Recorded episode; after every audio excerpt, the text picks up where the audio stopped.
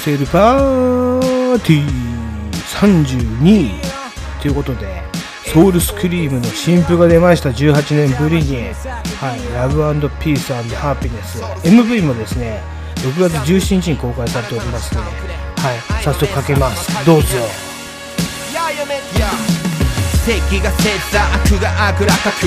都合悪けりゃ奴らはぐらかすしわ寄せ食らうのはいつだって弱者明日は我が身その危機にロックタン今日もただいまと帰る明日もお帰りって待ってる人がいる今までの普通当たり前は当たり前じゃなくなってから気づく。なるネクスト向けてベスト尽くすべくと常日頃すべきこと手に持つマイカフォンで毎度毎度マイク感動最高にハイ出会いを解放してく態度太陽みたいに輝かますだろう黒役のが動かすのさ降参と悟った塔にウォーサーをして扉こじ開け開けゴーマン明日の未来さえわかんないこんな時代伝えたいのは愛明日の未来さえわかんないこんな時代伝えたいのは愛 Say but but but より love love love Peace happiness but but but より love love love Peace happiness ありがたいような俺はこの試練をいつか乗り越え生きるから見てろよいいかい変なおじいさんに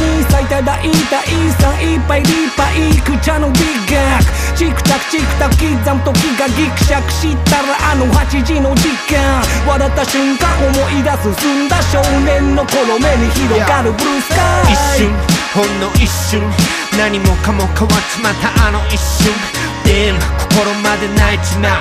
あの人が言い残した言葉がある。あなたにとって大切な人はその人にとっても大切な人。その愛に花を哀愁に飾ろう。行ってきます。行ってらっしゃいに笑顔。明日の未来さえわかんない。こんな時代伝えたいのは愛。明日の未来さえわかんない。こんな時代伝えたいのは愛。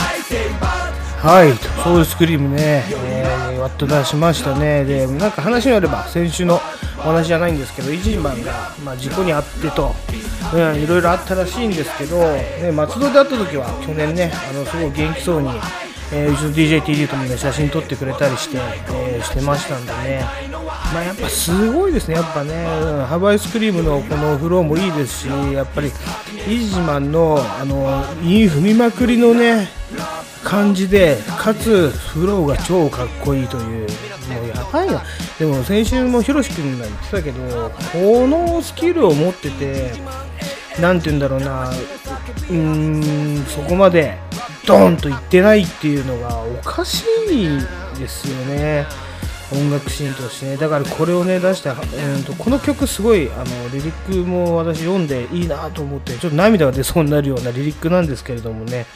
はい、で、えっ、ー、と、まあ、ソウルスクリーム、今日は、えっ、ー、と、そういうことですね、掘ったら、まあ、あの、レコードも出てきたし、まあ、CD もね、一番古いのが出てきましたんで、ちょっと、その中からソウルスクリームをかけていきたいと思います。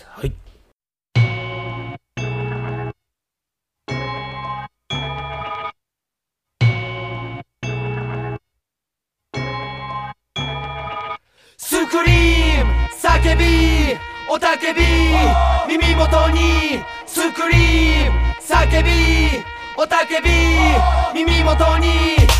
合図出す確約突き出し突き刺す。魂刻む叫び。心奥底深い水しぶき上げる海底音源の風ほどに言葉掘り潜れ。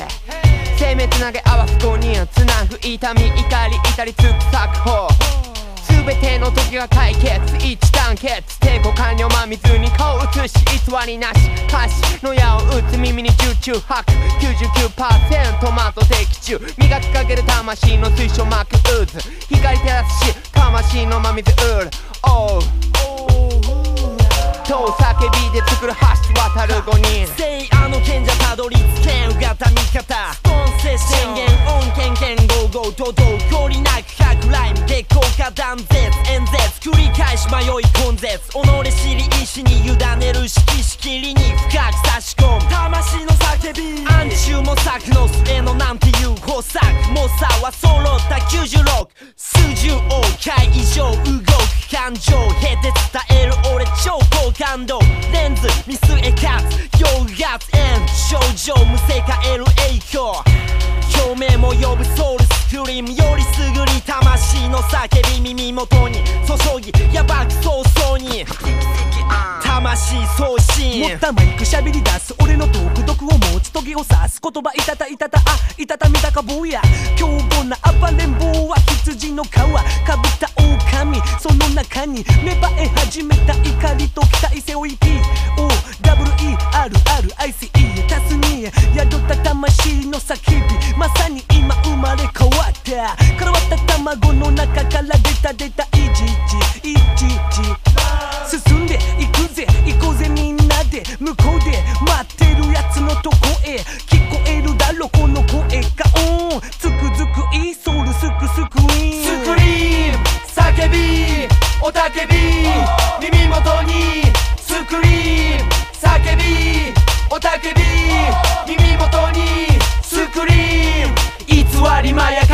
し魂の叫び到着サスピンジャックお前の耳ギミックはノー曲ノーダウノーダウンノー横断息数吐く三つの呼吸。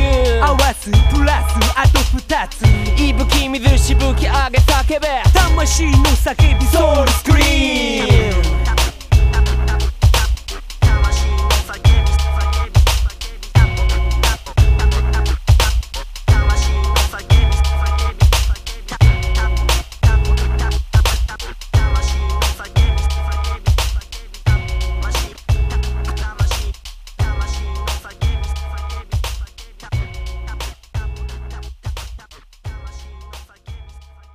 はい、改めまして、こんにちは、こんばんは。そして、こんにちは。はい、 kisssell party、kisssell X の GORG、ゴールジです。はい、この番組はですね、えーアンカー、ANCHOR、アンカーね、怒りマークのアプリからですね、えー Google Podcast、Spotify、 Breaker、RadioPublic という4つの媒体から聞けるようになっております。そしてもちろん、えーミックスクラウドからも聞けるようになっておりますので、どうぞ、えー聞いてみてください。はい。そしてですね、まあ、お便りもお待ちしております。はい。感想でも、リクエストでも何でもいいです。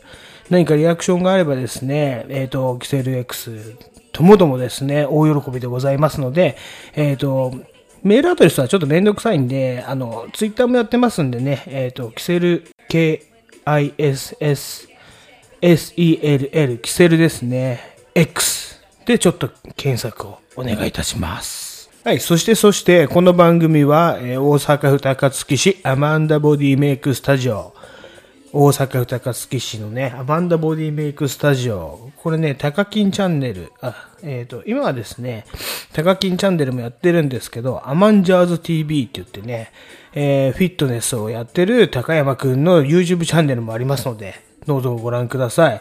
そして、東京都八王子市アフロレコーズ。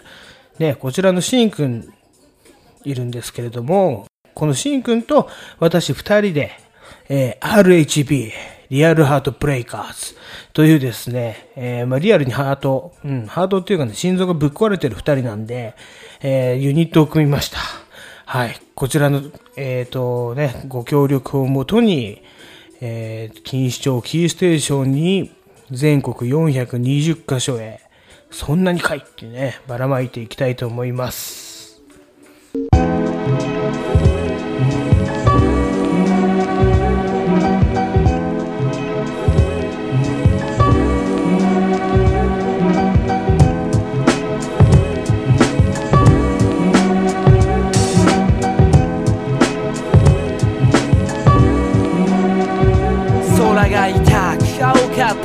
曜日の昼見るものすべて見えるぼやけて目くらむほどの日差し木漏れ日が暖かく包み込む今持ったこのペンで返事を書いた手紙届けるよ天使とそっと君のもとに夜永遠に負けないくらいに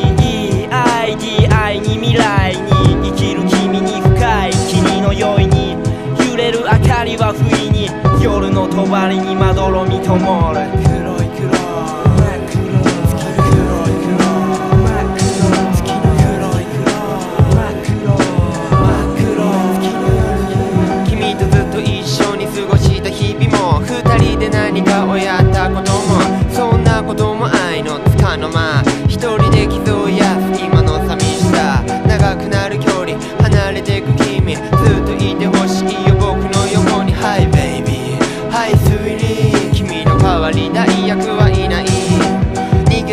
魚は一生の深く思い出しておくれあの日のセリフ僕がつぶやく言葉答えて違い合ったあの時をさ伝わるかなこの気持ちがあの子の胸に届けばそれでいいやなんて言っていつも後悔後ろ振り返り振り向きため息ほらほらあそこにいる女の子どの子どの子あの可愛い子ずっとずっとさっきからずっとその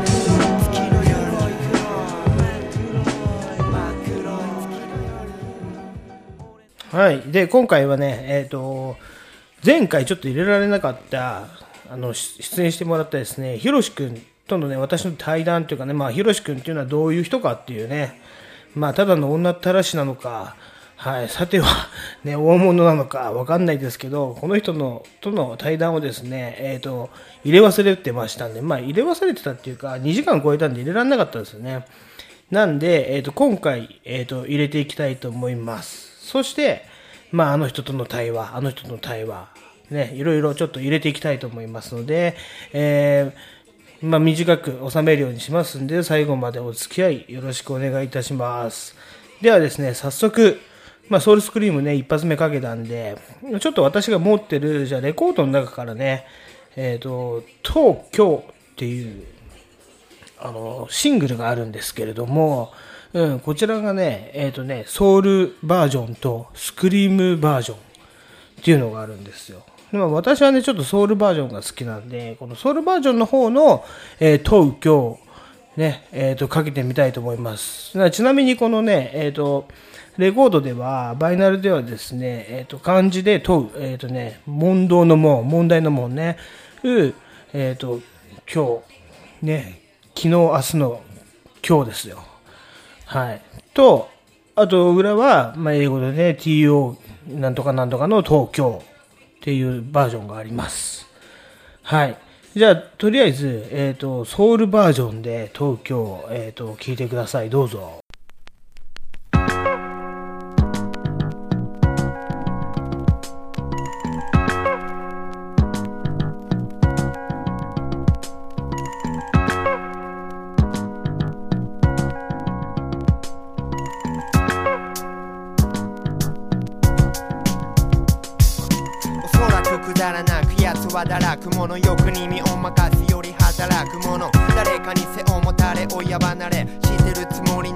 そりゃ放たれここだねこのジャングル。何を求める？自分がなけりゃ目回る目まぐる。真発現実恥をさらす。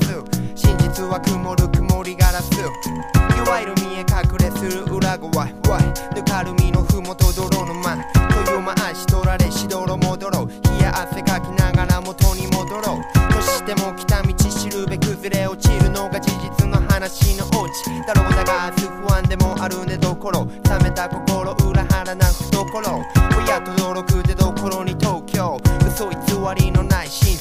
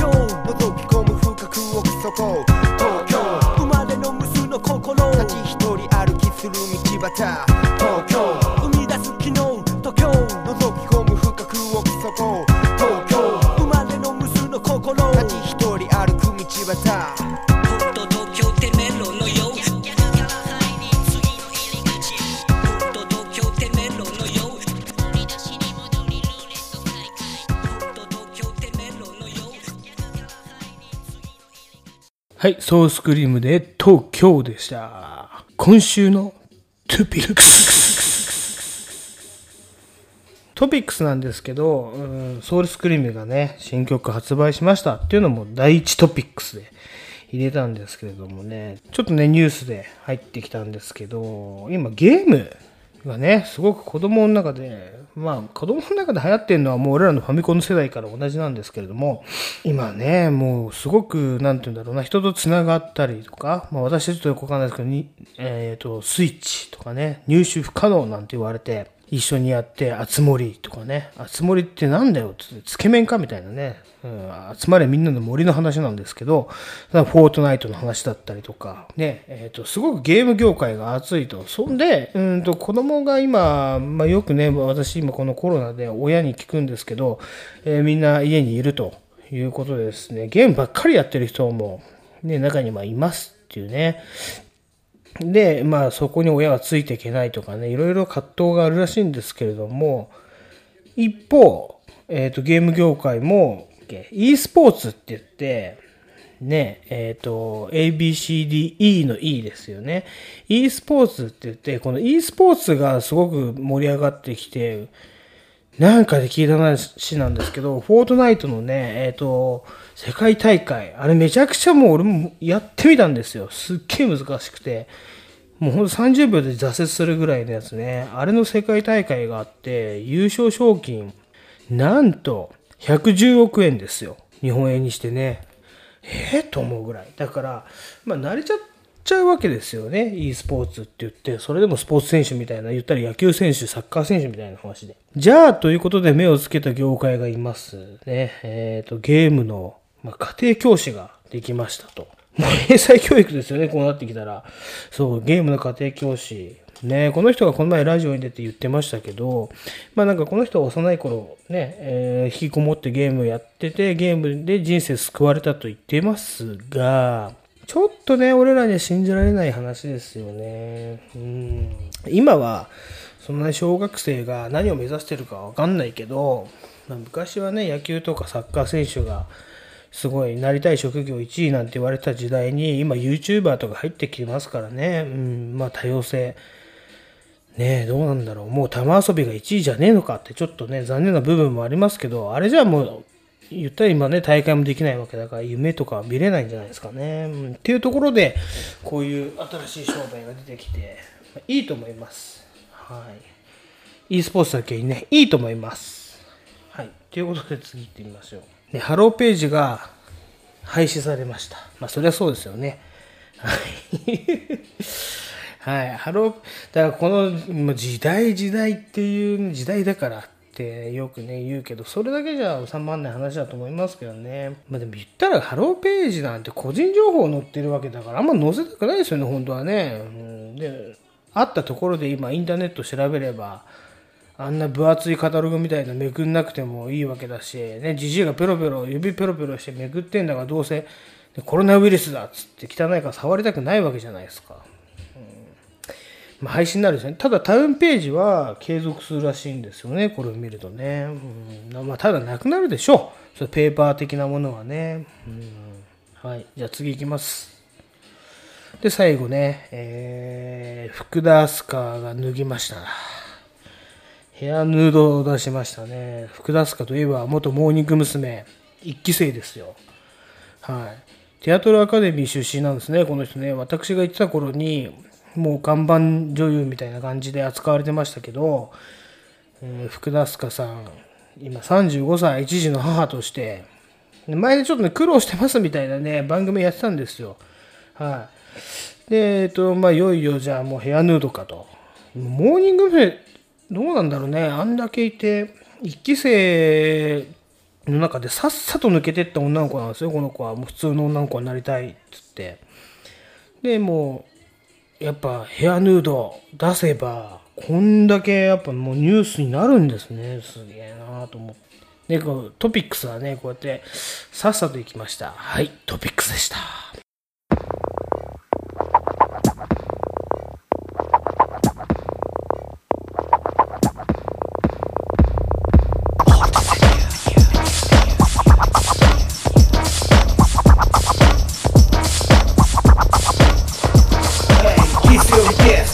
ンドピース This is TT Styles 平成と昭和を生きてきた。平和世代の MIC キッセル X キッセルパーティーセコンシーズンセークレットレイズンステップバイリズム RHB いつもの仲間はもう捨てた。次のステージ目指すイメージ我らが提出スキルスゲージバチェンのミックスクラウドくだらなすぎてメインラウドララウドなシャウトかまして一枚かましてもらうぞ常にノーダウトエモいならギャルも見せるパンティー日本一くだらんくせるパーティー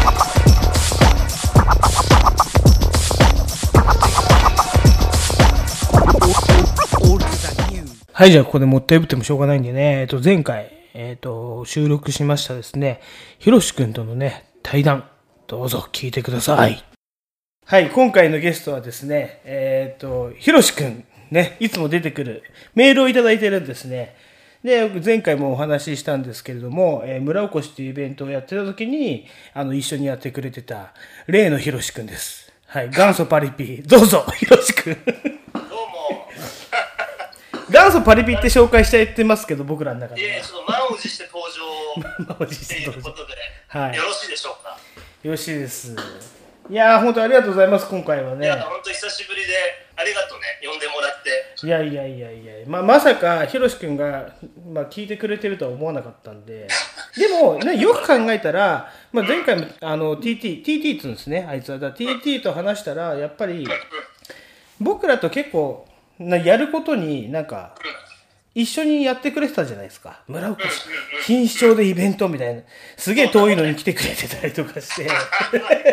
あ、そうか。そうね。そう、考えてみれば、ひろしくん山の手の人間じゃなくて、別にそう考える必要ねえのかと思って。まあ、田舎育ちだからね、言っても。そうですか。いやいや、だから遊ぶ方がほら、向こうじゃないですか。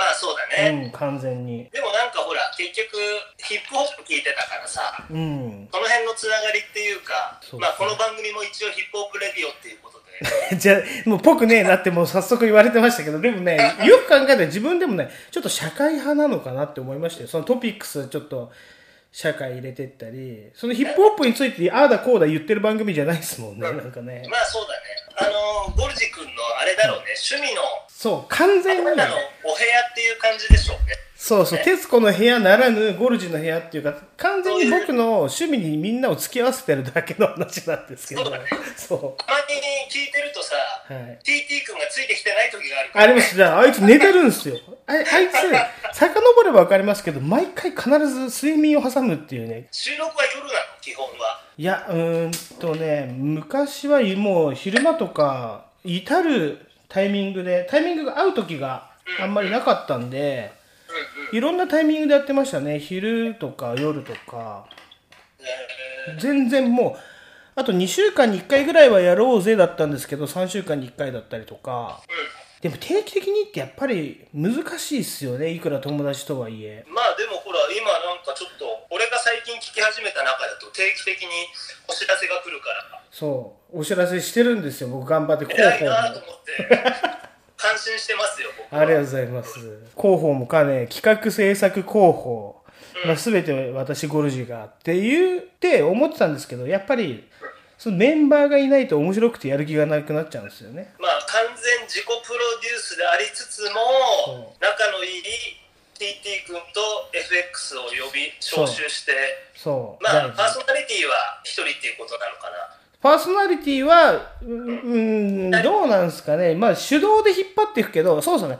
そうですね。ラジオの形式で言うと僕がパーソナリティで、あいつらがアシスタント的な役割ですよね。でも構成作家もいるわけでもないしさそうそう。作家は俺だみたいなね。作家さんがいないんだも まあ、ひろしくん、んラジオでいうところの痩せましたね、また。いや痩せてないのちょっとやっぱ自粛中にねはい。ちょっと増量したんだけど結局ほら外歩くか走るしかないじゃない、今うんうんうん。僕歩いてました。ね、はい自宅トレーニングって言っても結局飽きちゃうからさそうっすよね。それですよね。あ家でずーっとやってましたよ。でも YouTube やっぱりさすがに限界があります。一人でできる限界っていうのはやっぱありますよね。部屋だと部屋だとねなんかね、うん。やる気出ない、ね、なんか爽快感、汗かくとやっぱり爽快感はあるんだけど、まあちょっと今復帰してるんですよ。道場が空いてるんで。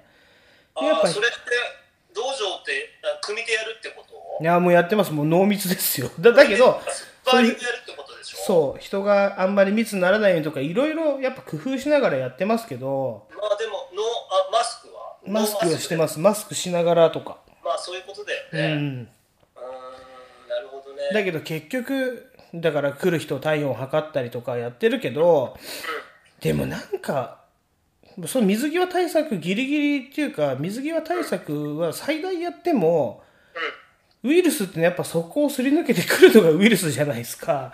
そうだし、俺ちょっとウイルスのあり方がどうなのかなっていう疑問も最近は持ち始めて、あなんかなるほど。あれ、なんだろうな、結局、まあ、なくならないじゃない、はいこの事態は。はい。それでまあ、細菌学者とかいろんな人が言ってるけどさ、はいはいはいはい。今、急に昨日か、ステップ3に進んだじゃない、そうですね。あの東京のさ、その、なんていうの、あのお店なりなんなりの。そう、カラオケ OK とかね、今。ね、結局でもさ、はい。はい人数的にはさ、昨日も25人で、その前が20人で、そうそうそうそう。何人、まあ、減ってはいないじゃない、正直。そう。減ってパはいないーセンテージのパーセンテージの話してるだけでさ、うん。でステップ3でカラオケ OK、漫画喫茶 OK で、ライブハウスもそのなんか新しいその政府の指針があって、それ守ってくれればいいですみたいな話してるけど、うん。すごい無理があって、無理ありますよね。客との間を2メートル取れたとか、うん。演者はマスクをしろとか、フェイスガードしろとか、そうそうそう。無理な話なんですよ、見たことねえよみたいな話。なんか結局、いや僕の見解は、まあ、前もラジオで言ってるんですけど、日本人のその人間性にもう任されてるんですよね。だから日本人って結構なんか自粛って言われると、なんか結構右へ習いなことができるから、ここまで抑えられたんじゃねえかなと思ってるんですよね。だけど、まあやっぱり経済優先になっちゃってんのかなっていう面はそうですよね。完全に抑えられたわけでもないし、ワクチンができたわけでもないから、まあ、要は政府がお金が出せないっていうところとさ。そうそうそうそうそこなんですよね。うん完全に。あとは自分でやってくだまあ自分の身は自分で守りなさいじゃないそう。けどプロテクションネックっていうウータンクランで言うとさ。おいい話がそういう出てきた感じなんじゃないかなみたいなさ。いや本当そうなんですよ。だからもう結局あと情報もそうじゃないですか。自分のフィルターで信じるか信じないかあなた次第ですみたいなね。全部そうじゃないですか。でもその中で自粛警察が出てきたりとかさ、うん。変なネットのネット怖いなと思いながらうん。ネットまあツイッターが怖いからツイッターはすごいんですよね。最近僕始めましたけど 始めたっていうか。最近始めた。そうなんですよ。最近なんかよく見るようになったんですよツイッター。ツイッターがやっぱりさ結局すごい匿名じゃんあれって一番の。そうそう。SNS の中でも。そうそうそうそうそうそう。インスタとかフェイスブックってある程度なんとなく素性が知れてる素性が知れてるっていうかさ、うんでやってるものだけど。そうですよね。特殊でさは文字だけだしさいうん。140文字だっけ？なんだっけ？100ね。でそう140文字。そうそう。140文字でやるさはい。怖い。なこの番組な何回か前の番組でも言ってたけどあのテラスハウスの話もあるはい。木村花さんね。ううん。ん、あれもあるしなんつうか難しいな。俺はなんか言えないけど。うん、わかります。な 変なことは。うんだから僕らはあれなんですよ。ちょうど青春時代に昔からそういうそういうのが出来上がるのを見てきた世代じゃないですかちょうど。出来上が例えば今の子供なんかはもう出来上がったツイッターとかをそういう SNS を見てる。SNS がってことだよね。そうそうそうそう。わかるわかる、うん。それができてきた過程を見てるから例えばこれは OK だろうこれはダメだろうとかっていろいろ言えるけど純粋培養ねされたあの今の子供たちなんかはなんかこれが当たり前って言われたらなんかいろんなことやっちゃいそうですよね。ツイッターなんか特に政治的な発言がめちゃくちゃ多いところじゃないですか。うん、もう元からあるもんだしね。そう。生まれてからツイッターがあるってそうそうそう。そうそうそう。あの人たちにとってはデフォルトなんですよあれが。だから。こうまあ政治発言の話。これもまあ言ってたけどはい。キャリキャリーちゃんの話もあるじうんゃない、キャリーちゃんね。そう。芸能人が余計なこと言ってんじゃねえみたいな。はい。あれも腹立つしさ。腹立ちましたよいいあれそうあれ腹立ちましたよお怒り G メンっていうコーナーをだから作ったようなもんですよねそういう。ミュージシャンが政治の発言しなかったら何発言するんだって話。本当ですよね。そっから始まっていやでもやっぱり知らないってすごいなと思って。でそういうことなんだろうね。そう。もともとなんかそういう社会に対して、強い大きなものに対してうん。反対異論を述べていくのが音楽だったりそ最初はそうだったそうのに。それを歴史を知らないからそんなこと言ってるんだって言って。そういうそういうことだそうよねですよね。そうそうそうそまあ怒りに怒ってたわけですよだから要は。なるほど。なるほど。最高です。最高です。その怒りもらいます。まあ、あのマスク券しかりさはい。なんだろうあの給付金の話もねあれ全部だから後手後2手点3点してさ。すごいっすよね。だってあれでマスクなんてさうん460億円かけてうん。マスク配るっつってさはい。配れて配られてなんだっけ？虫が入ったとか毛が入ってた。そうそうそう。でってたとかっつってそう。検品するのにな 8, 8億か10億かかる。そうまたかけてるんですよ。でもう一回配達してそうで配達してさこの間先先々週かなんか菅官房長官がさ、はいいやもうあの計算し直したら200何十億で収まりましたみたいなさわけわかんないこと言ってさだから、もう僕ね、そっからね、最初はね、それ結構親身になって聞いてたんですよ。あ、なるほど、この何億かとかって。でも、もうダメだな。これ言ってることもやってることも、ちょっともう聞くには耐えねえなと思って、なんかね、情報そこ一回シャットダウンしちゃいました。マスクは僕、早く届いたんですよ、めちゃくちゃ。あ本当？俺俺はねあのうんと6月頭ぐらいあ5月末から6月頭ぐらいマジっすか？俺ね、配り始めますって、用意ドンから結構すぐ届いたんですよね。あそう江東江東区なの？に江東区なのに。でも、江東区の人間でも届かないって言ってる人が結構多数で。あちょっとエリアによるんだろううね、ん。なんか港区と世田谷区は早かったって言うけどああ、そうなんですか。うんえーまマスク、まあね、でも、うん、そういうところですよね。怒ってますよね、確かに。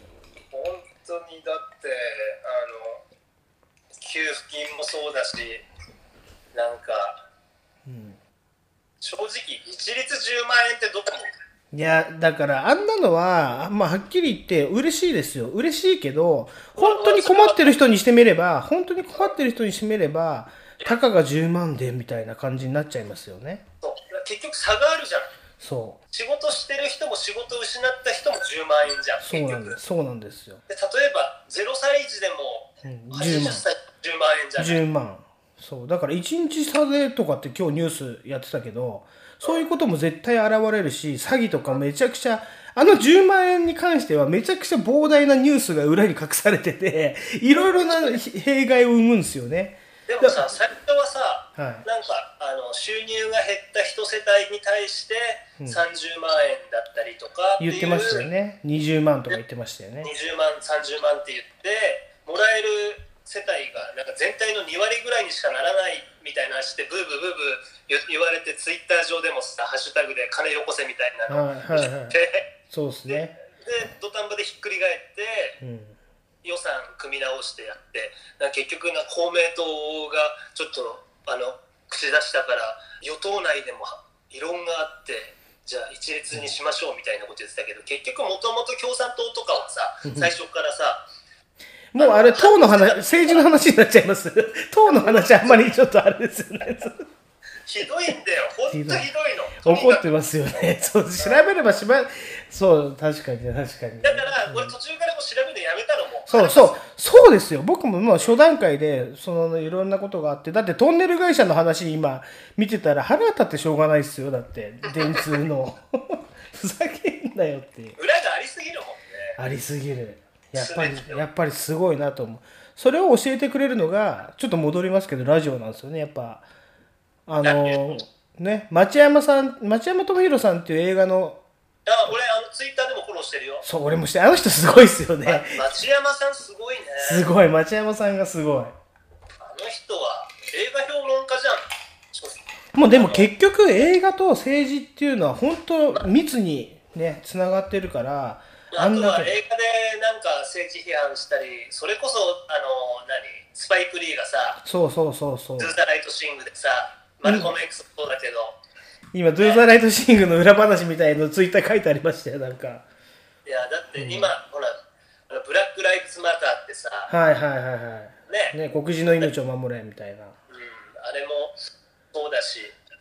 そうなんかね映画はね結局ねだからドゥ・ザ・ライト・シングってわけわかんないけどねそう、意外とね、だからあの、なんていうんだろう、今になってちゃんと解説見てみればよかったな。結構ね、当時、ヒップホップの映画だと思ってみたら、わけわかんなくて、あんまり面白くねえなと思ってたんですよね。俺もなんかブラックムービーみたいなんなんだろうヒップホップのそうそれこそさうん。あなた方の先輩の Q さん、うんガリアシング、ガリア、そうそうそう。あれのね、作ってるから。そうそうそそうう。そうそうそうでも「ドゥ・ザ・ライト・シング」はなんか内容はちょっと結構難しくてむずいっすよね。そうそうそう、確かに。うんなんか救いのない映画なんだけど結局、うん。人種差別はう歌ってるんだけどさそう、俺、ドゥーザ・ライト・シングとボーイズ・ン・ザ・フットを当時同じぐらいに見て、ボーイズ・ン・ザ・フットと勘違いしてたんですよ。だボーイズ・ン・ザ・フットはめちゃくちゃ面白いじゃないですか。もう分かりやすいし。そう。あのどっちかっつったらコメディみたいな要素が多いねそうそうそうそう。で、ちゃんとね、あの、本当構想だ、バンバンバンバンって弟ぶっ殺されたりとかして。だけど、この前やったブラック・クランズマンの時に、早稲田かどっかで、ドゥーザー・ライト・シングとブラック・クランズマンを、なんか、抱き合わせっていうんですか？なんか昔の映画のスタイルあるじゃないですか。なんか一部、二部みたいな。あに2本立てみたそう、いな二本立て、二本立てだ。そう、二本立てでやってたらしいんですよね。そう、うちの奥さん見に行ってて。えはい。ー、早稲田？はい？早稲田、早稲田でやってたらしいです。で早稲田なんかそういうあの映画館があるうん、あるあるあったみたいですね。でも平日だったから俺行けなかったんですけどね。あ小劇場みたいなとこかどうなんだろうな。ちょっとね、あんまり覚えてないんですけど、そう。な映画館も大変なんだよ今大変ですよ、全然。ミニシアターミニ,、まあ、ミニシアターエイドっていうはい。あの動きがあってそれで3億円集まったんだけど、はい、はクラウドファンディングで、い。はい。まあそれでもね結局その後行ってあげないとあれだけど、うん一席空けろとか二席空けろとか間隔空けろみたいなさ、はいはい、はい、ソーシャルディスタンスの問題もあるしさ、はいでもまあ見る側としてはあの同じ料金払ってそんだけ広く使えれば嬉しいですけどね。僕なんか太ってるからやっぱこう隣の 空いてた方が。でもほら映画館儲かんないじゃんそんなに。空確かに席あったら。確かにそうなんですよ、うん。はいあのアナーキーの映画見に行った時はめちゃめちゃ広く使いましたけどねアナーキーって何？あのラッパーのアナーキー？そうそうラッパーのアナーキーの「ウォーキングマン」って映画アナーキー初監督みたいな映画見に行ったんですよ監督やってそうそうそうそう。俺すげえ号泣しましたよ、でも映画館で。全然客いなかったけど、10人ぐらいしか客いなかったけど。俺でもその辺あんまり通ってないんだよねあーなるほど。アナーキーとかさはい。なんかその世代のあのなんあのアルコとかさアクアクロかアクロアクロ君とかなんかちょっとわかんなくて昔初期のヒップホップ日本語ラップとかはうんそもそもだって俺ナイトフライトから始まってるからあ、そうそう、そういう、まあ僕らも、僕と TT もそんな話ですよ。やっぱり。最近の話をちょっと挟んでいかないと、これ遅れちゃうなと思ってしてるだけで。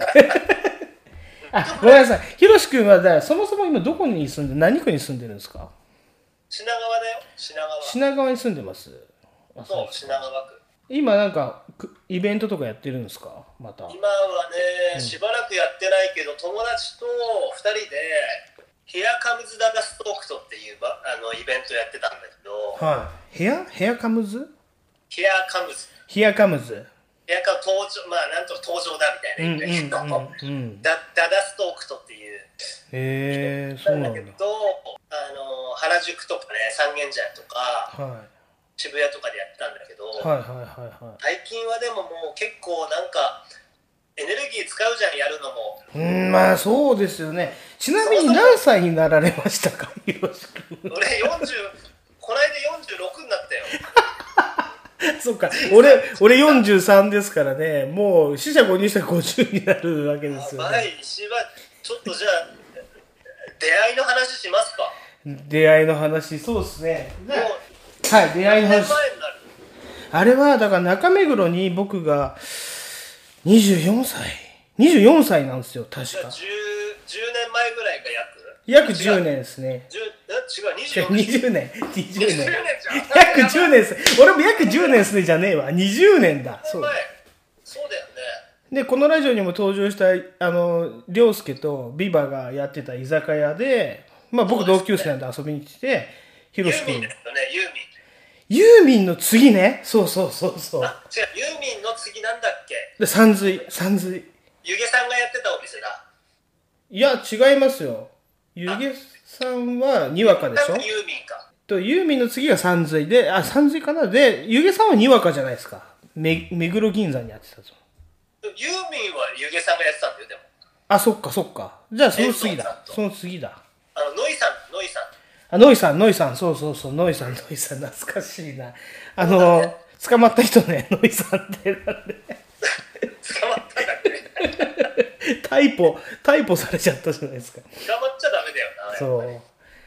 そうです。で、そこでヒロシ君が誰、オーラさんと飲んでたんだよね、確か。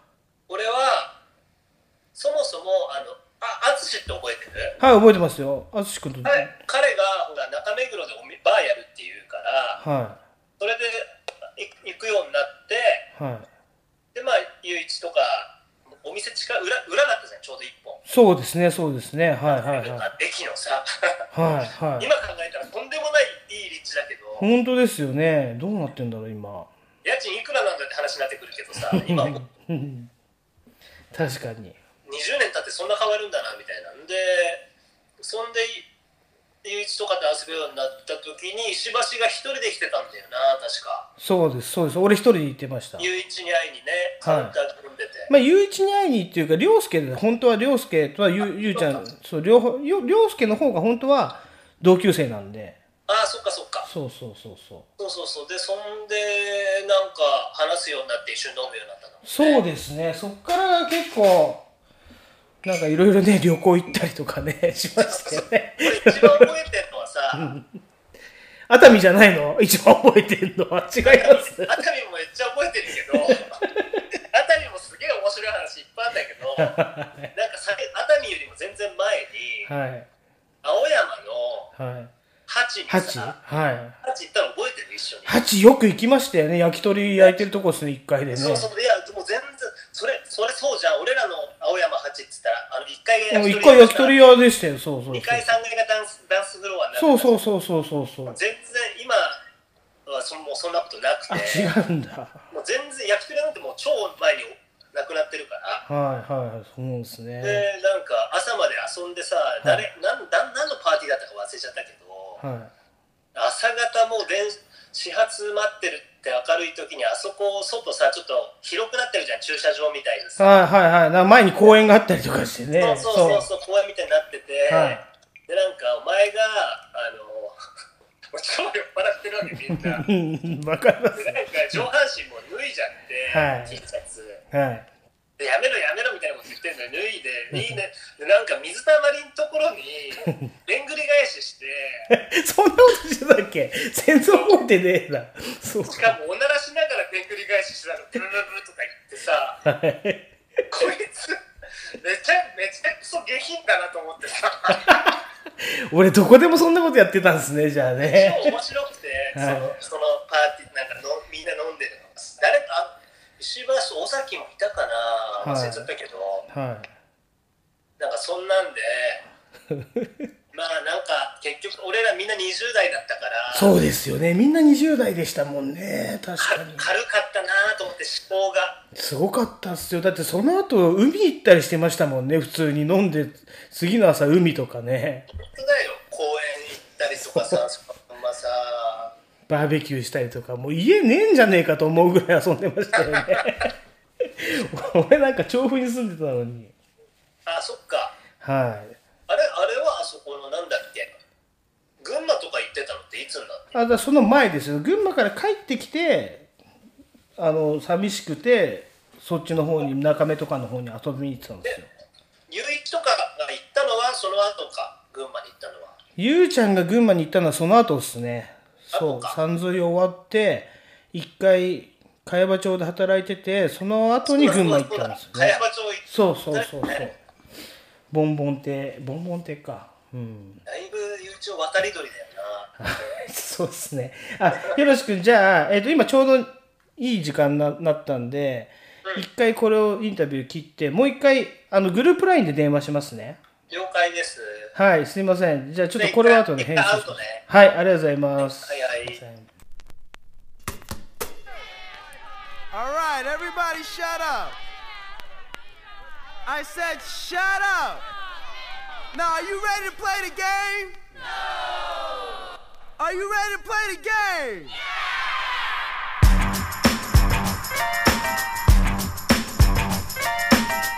The game. Yeah, yeah, yeah.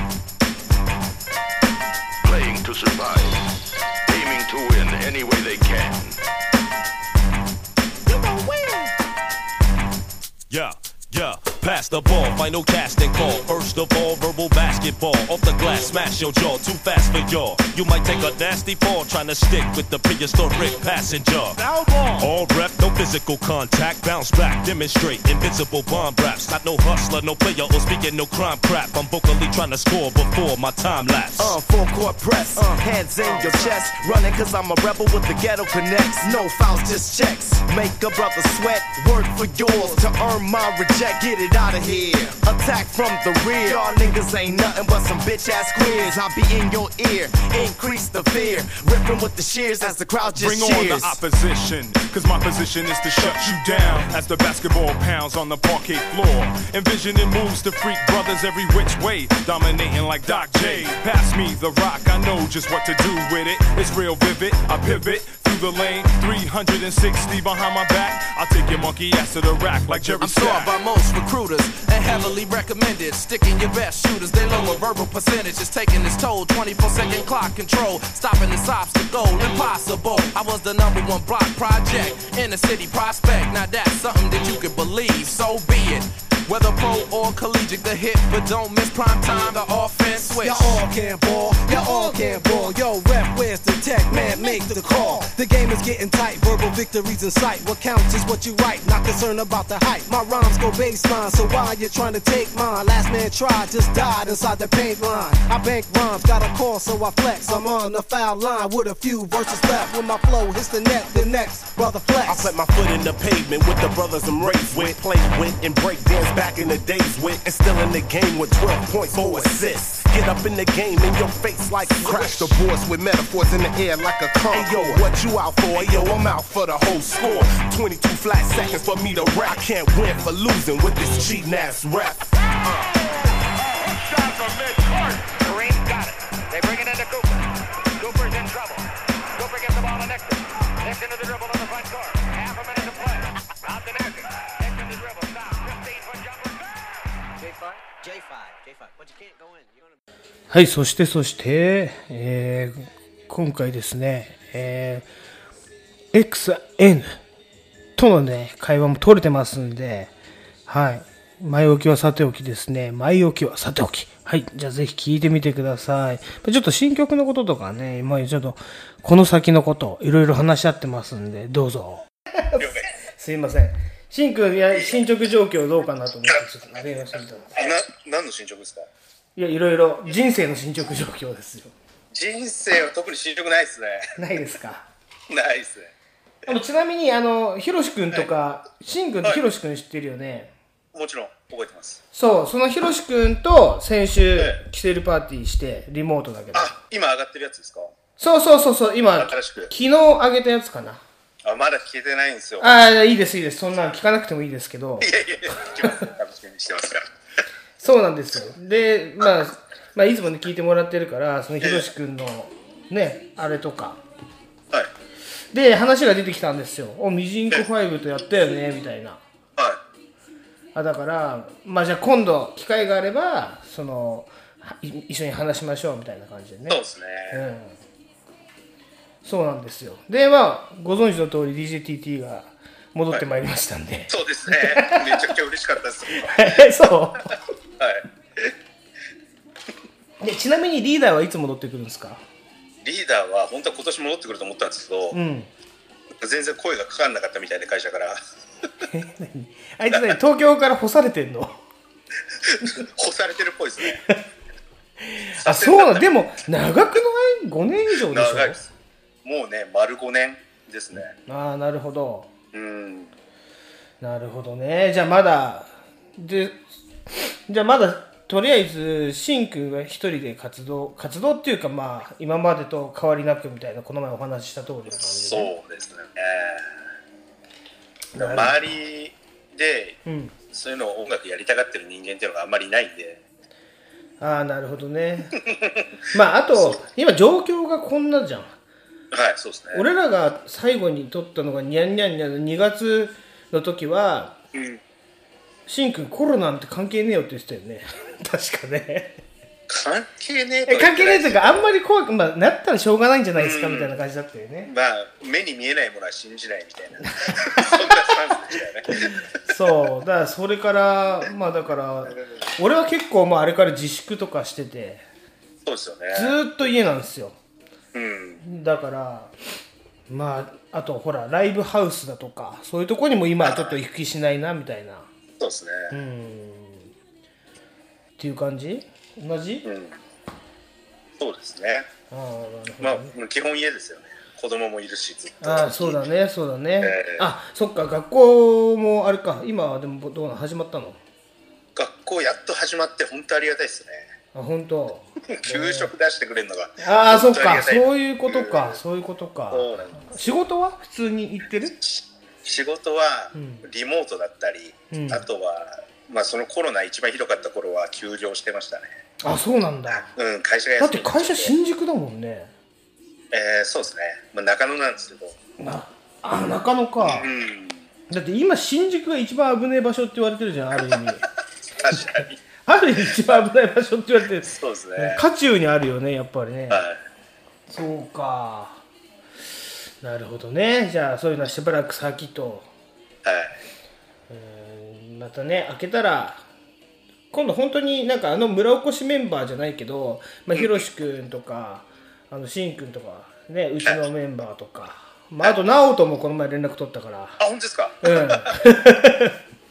ぜひぜひ。ねそれでちょっと一回飲みたいね普通にね。飲みたいですね。うん でちょっと今後の行く末を話し合ったりしてねどうせやらないけどみたいなね。ええやりたいですよね。せっかくだから。そうなんですよ。まあでも確かにあの今、まあ、やなんていうのこのコロナウイルスってなんかすごく意識してる人と、あんまり意識、もういいだろうっていう人いるじゃん。分かれてるじゃん。で、結構なんていうんだろうその店側に立ってるような人はライブハウスとかね、今全面解禁になったでしょ？昨日ぐらいから、うんそうですね。そう。あれでもうイベントを打つ。でイベントをさ主として食ってる人、DJ とか。の発想だと思うんだけど、まあ、イベントをそろそろ復活させますとかって連絡も来るのよ、だけどちょっと俺はね正直断ってんだけど今断っ、まあ初めて来た話はちょっと断っちゃってるんだけど、まあそういうのがもしね落ち着いたらまた一緒にやれたらいいよね。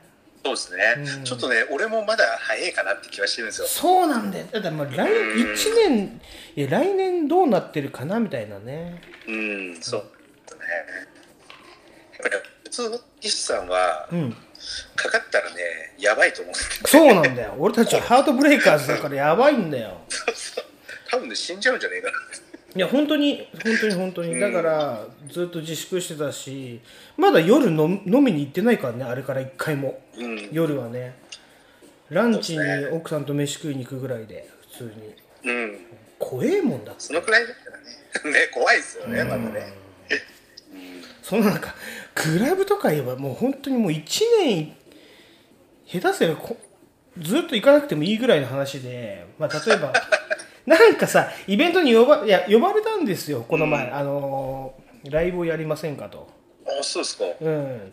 いい機会ないい機会っていうかこんな状況じゃなかったら「おいいよ」っつって2つ返事でさ俺の,、あのまあ、後輩っていうか年下のね DJ の子がいてで、まあ、よくこの番組にも出てくるマルスっていうのがいてあれの後輩なんだけど本当に DJ とモデルで飯食ってるやつなんだけどね、ええすごいですね。そうそいつが最初あのオルガンバーでずっとイベントやってたのよ、うん。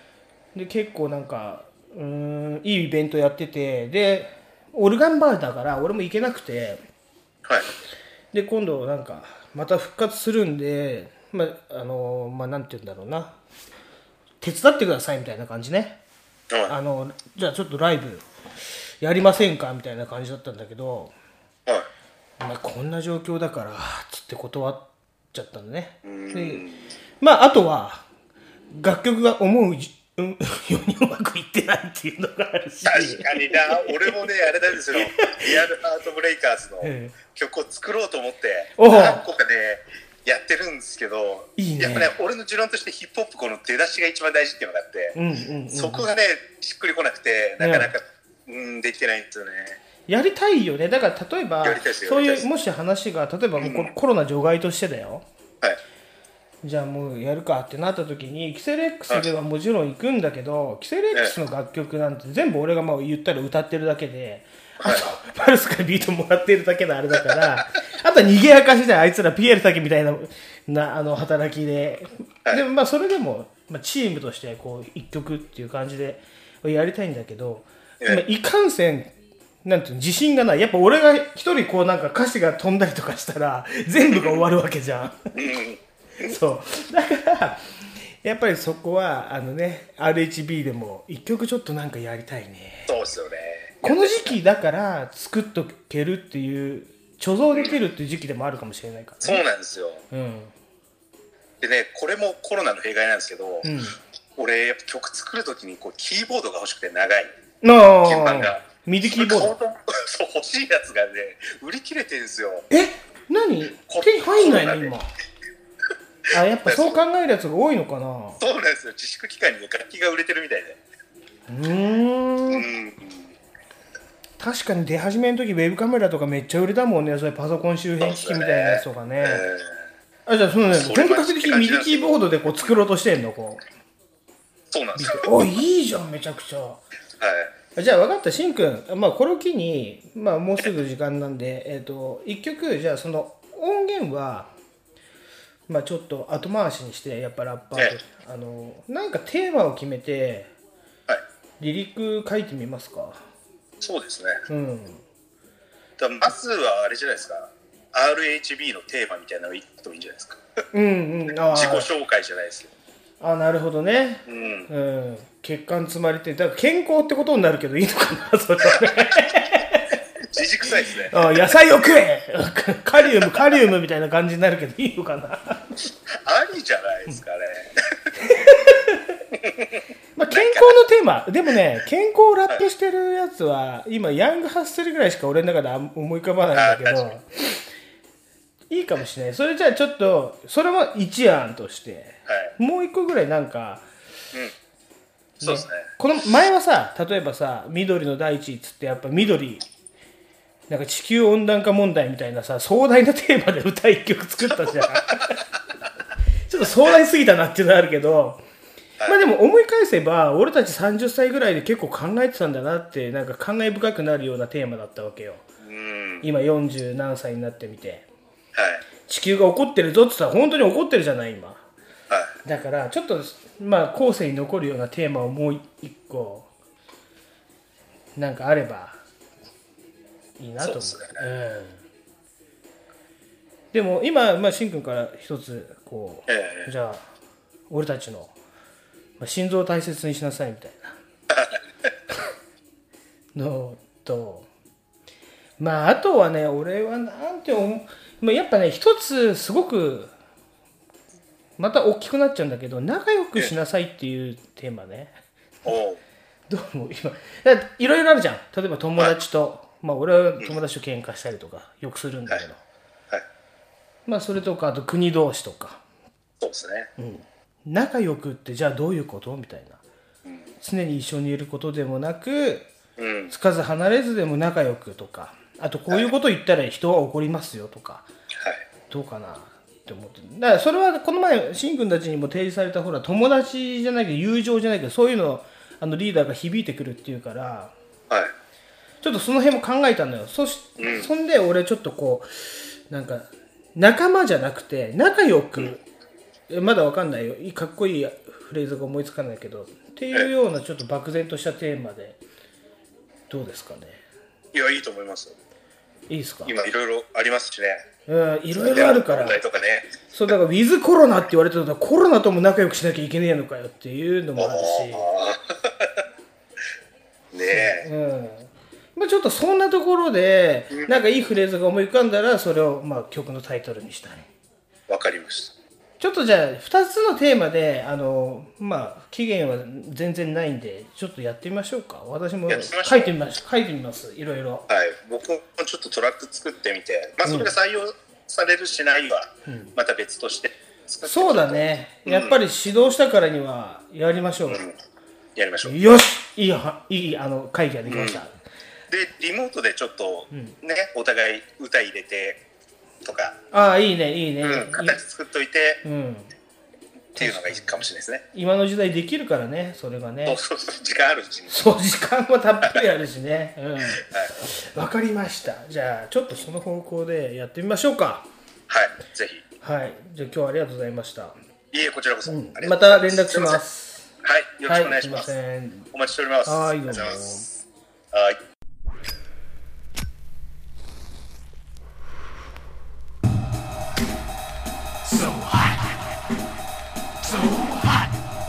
This is the sound of the 30s.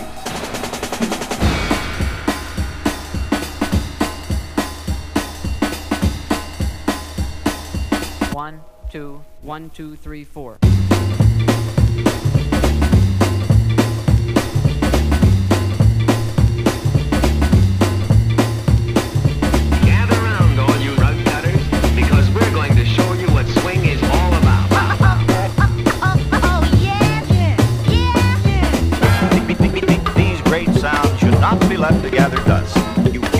Out that old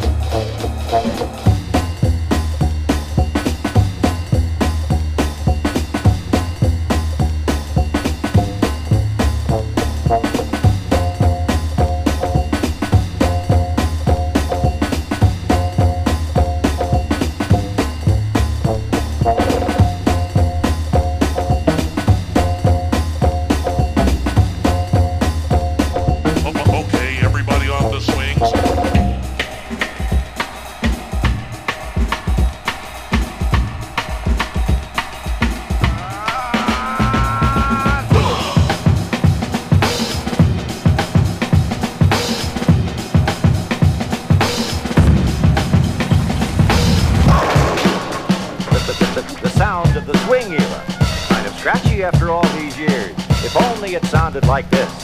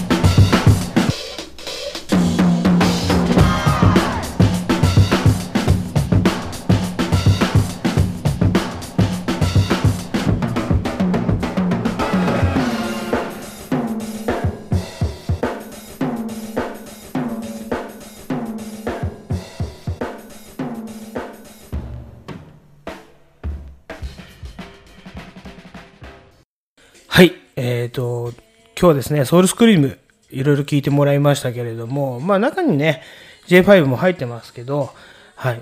いよいよ最後のコーナーになります。はい。二度目映画館なんですが、いつもとは違ってですね、えっ、と、今日ちょっといろんな人に登場してもらおうと思ってやってきました。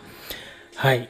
えー なんならもうキセル X が僕一人しか今日できなかったっていうのもあるんですけれども、ね、協力してくれる人はありがたいですね。で、えー次のコーナー、二度目映画館なんですけれども、バチェラー3、ね、映画ではない映画、ドキュメンタリーではないドキュメンタリー、TV ショーですね。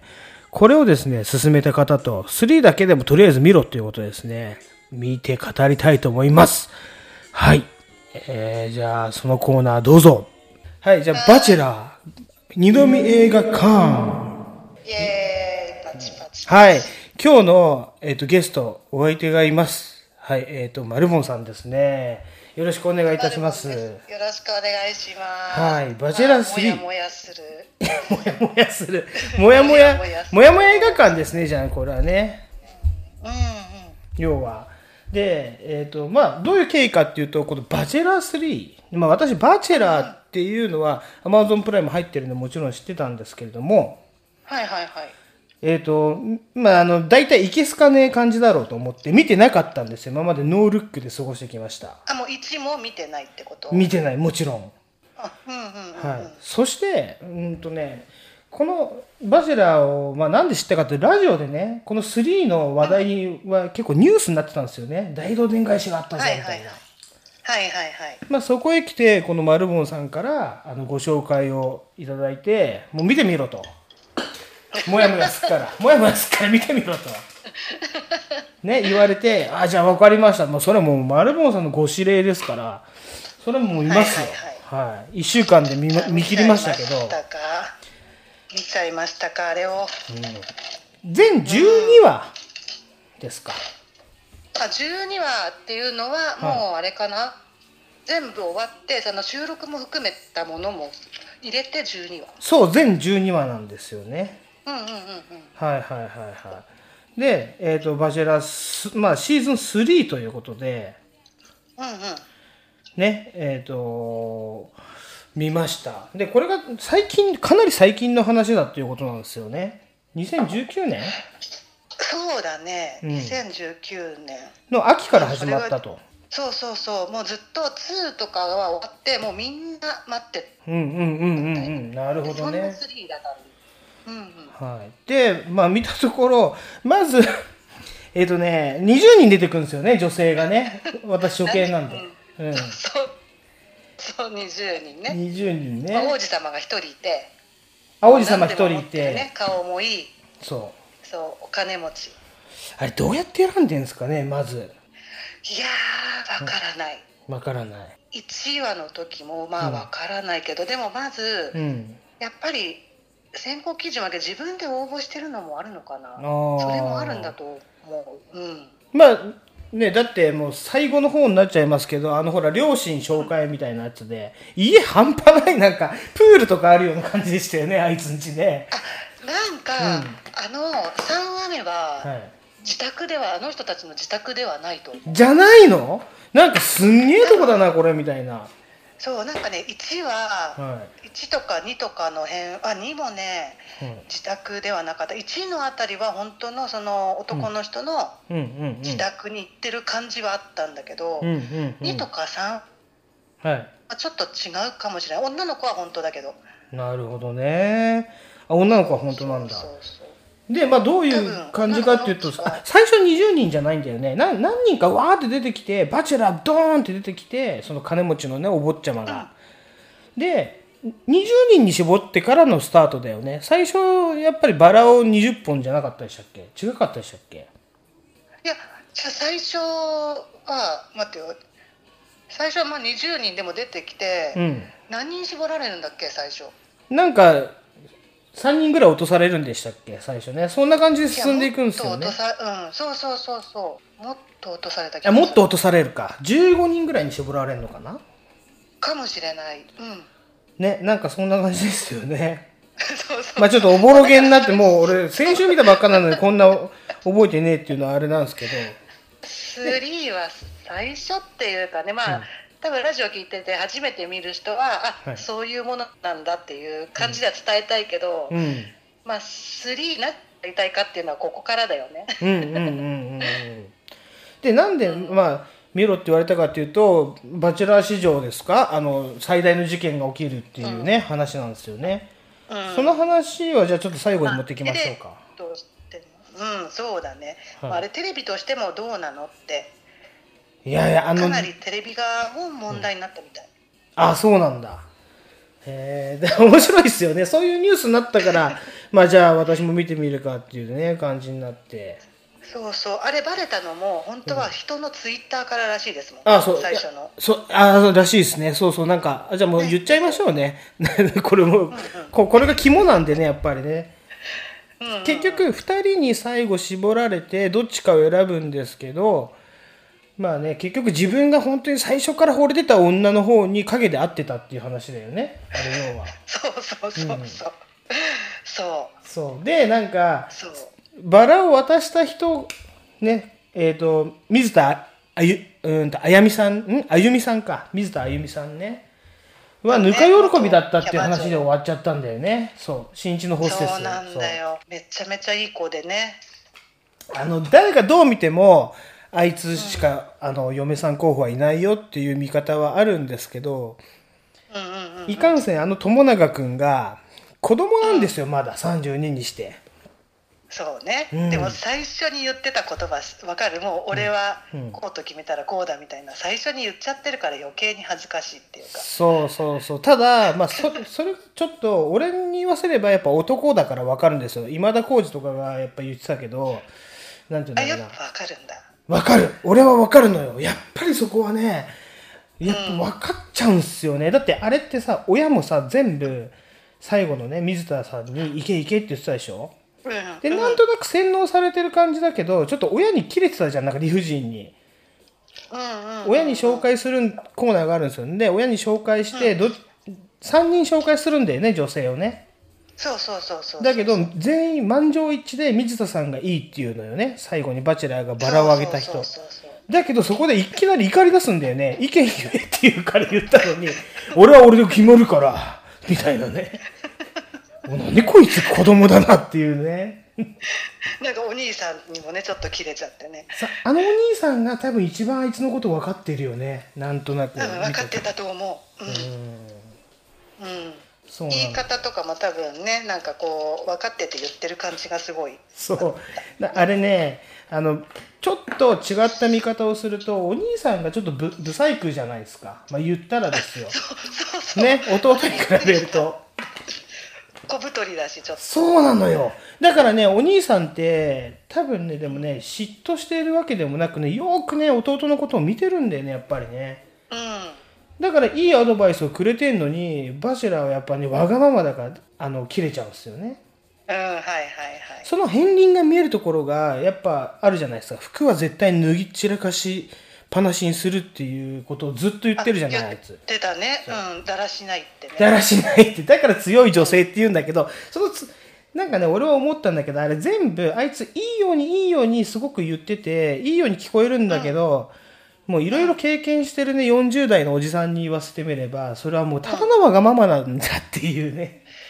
はいはい、今なんかこう取り繕った言葉だけっていうね。そう。ただただあの若い頃の男の子のああいう熱い気持ちっていうのを俺結構すすごい好きなんですよね。うん、でなんかさ、でもなんか嘘ではないのはわかるんだよね。本当にそうしたい気持ちがあるんだけどできない。で本当はできてないっていうだけで、う。んなんかねその悪い人ではないんだよね。そう。そうそうそう。まっすぐ。ただわがままのお坊ちゃんだから、それをもう拭いきれないんだよね。結構カッコつけてるけど、うん。多分ねこれね、バチェラーを語るこの3を語るとしたら俺3人なんだよね。最後の2人じゃなくて3人。あのもう一人さ茨城県の農家の女の子いたでしょ？なんだっけ名前。どこだっけ？岩間めぐみさんと水田あゆみさんと、あともう一人、えっ、とね、野原はるかさんっていう人いたでしょ。はるかちゃん？一番の美人よ。一番の美人。ちょっと引いちゃってたって自分で言ってたやつ。いやーそ忘れてるな。マジっすか？どんうん。どんな感じだった？えスカイダイビング一緒に行った人だよ。あのグアムで多分あの事件って隠されてるけど、グアムでね無差別通り魔があったのよ。あわかったわかったわかったあれの事件に巻き込まれちゃった女の子ね。思い出した思い出したわかった、うん。うんうんうんあのバチェラーの2のあのすごい綺麗な女の子に憧れてきたよみたいな。憧れてってないけどその子っぽい感じの、まあ、見てないかそうか2を、2見てないから分かんないんだけど。うん、分かった美人さんね。分かった、あれザ美人じゃないですか。で野菜野菜農家なんでね。でバチェラー野菜食えないんだよね。すげえ面白かったけどね あのフランスに行った時のさ、うん。あの2人のあのー一緒にくっついたくっついた、あの一番なんだっけ最後のカップルのあの女の子。最後のカップルフランスに一緒にうん。そうなんか行って、あの野菜があんまりこう何、うんレポータレポートが下手だとかって言ってすごい突っ込まれちゃって、うんういうとことか笑っちゃったもん。笑うよ。だってネギネギ食ってうん食えるって言ってたもん。それは食えるわ。って嫌いなものを生でバッて食べてたでしょ。そう。で野菜しかもネギだけじゃないんだ。あいつ全部野菜食えないんだよね。もう無理するなってって思った。そう。やっぱそういうところものお坊ちゃんだし。でも優しいんだよ優しい。女の前ででもね、俺ね思ったんですけど、あのバチェラーは結婚してちょっと変わるタイプだと思うんだよね。わかる、うん。だってその本当に女の人でも変わると思うし、うんうん。だから多分家族は見ててああいうそう。最初に勧めたあの子はいいんじゃないかって言ったんだと思う。そう。あのね野原はるかさんではなくて、やっぱり水田さんみたいな何でも受け入れてくれる子ね。うん、だから最後に選んだ人ですよね言ったらバラを渡した人。そうそう最初にね、うん、その最初におかしいそっかそっか。最後のだ最後の最後じゃない最な最後の最初っていうのかな。なんていうの A 面聞いてるね人分かんなくなっちゃうね。そう。えこさんだけどで水田さん何が表表バラなんだよね。表でバラ。裏でバラを渡してたのは結局岩間めぐみっていう。うんうん。最後に好きかどうかわからないって言うんだよあの岩間さんがそうなんだよ、あれもねずるいんだよ。女がね。女の子のなんかうまさを使ってるっていうか。ね。あれあれさ、あのサッシーが指原がコメントした時に、なんか言ってたじゃん。あそこから実は好きっていうのがあの子のテクニックだよって言ってたのね。うんうんうんうん。でも最後まで言わなかったじゃん。うんうんうんうん。結局。あのあの子って末っ子なんですよね。岩面めぐみさんあははいはいはいはいはい。であのほら家族紹介の時にすごくたくさんの人紹介したでしょ？うんうんうんうん。自分のブドウ畑連れてって、で自信がないのよ自分に。であと結婚というものに対してもそこまでなんかねまだ現実的じゃない感じがしたんですよ僕の中ではねああそれはあるね、うん。でも自信は私はあると思う。女から見てあ女としてのねやっぱねと友永を引きつける自信は俺はあると思う。ただねこいつと本当に一緒にいるかっていうね自信がないんだよ多分。ああでもあの子なんか女優さんやってたみたいよ。そうなんだなんか汚なんかね俺ああいう女は汚い女だと思う。